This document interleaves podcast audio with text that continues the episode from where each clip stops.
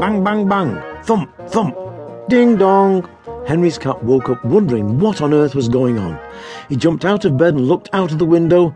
Below him was Chris Rabbit banging on the door and ringing the bell at the same time. What's the matter? Is my house on fire? said Henry's cat. No, worse than that, worse than that, said Chris Rabbit. It's terrible, it's terrible.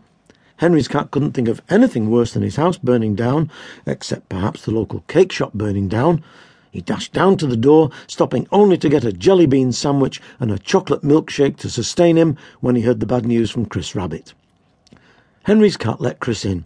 Oh dear, oh dear, what are we going to do? What are we going to do? said Chris Rabbit. What are we going to do about what? said Henry's cat. Haven't you heard? It's on the news. Everybody knows about it, said Chris Rabbit, pulling his ears in despair. Henry's cat rather thought it was a bad dream. He dipped his sandwich into his milkshake, hoping he would wake up soon, but he didn't. Chris Rabbit walked up and down. Father Christmas is ill. No toys for anyone. No snow to make snowballs. No parties. No Christmas cakes. No Christmas cakes, said Henry's cat. This was very serious. A thought of Christmas without Christmas cakes made him weak. He sat down to let it sink in. What happened then?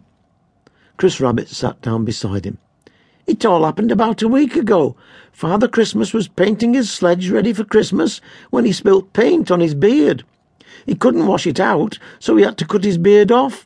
Well, his reindeers didn't recognize him without a beard, and Rudolph jumped up in fright and broke his antler. When Father Christmas tried to fix the antler with superglue, his hand got stuck to the antler and he had to go to hospital. As he couldn't put his coat on with the antler stuck to his hand, he caught a bad cold. Then when he sneezed, he tried to...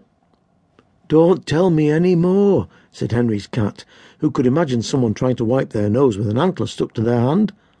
What are we going to do about it? I've got an idea. I've got an idea. Why don't we offer to do his job for him?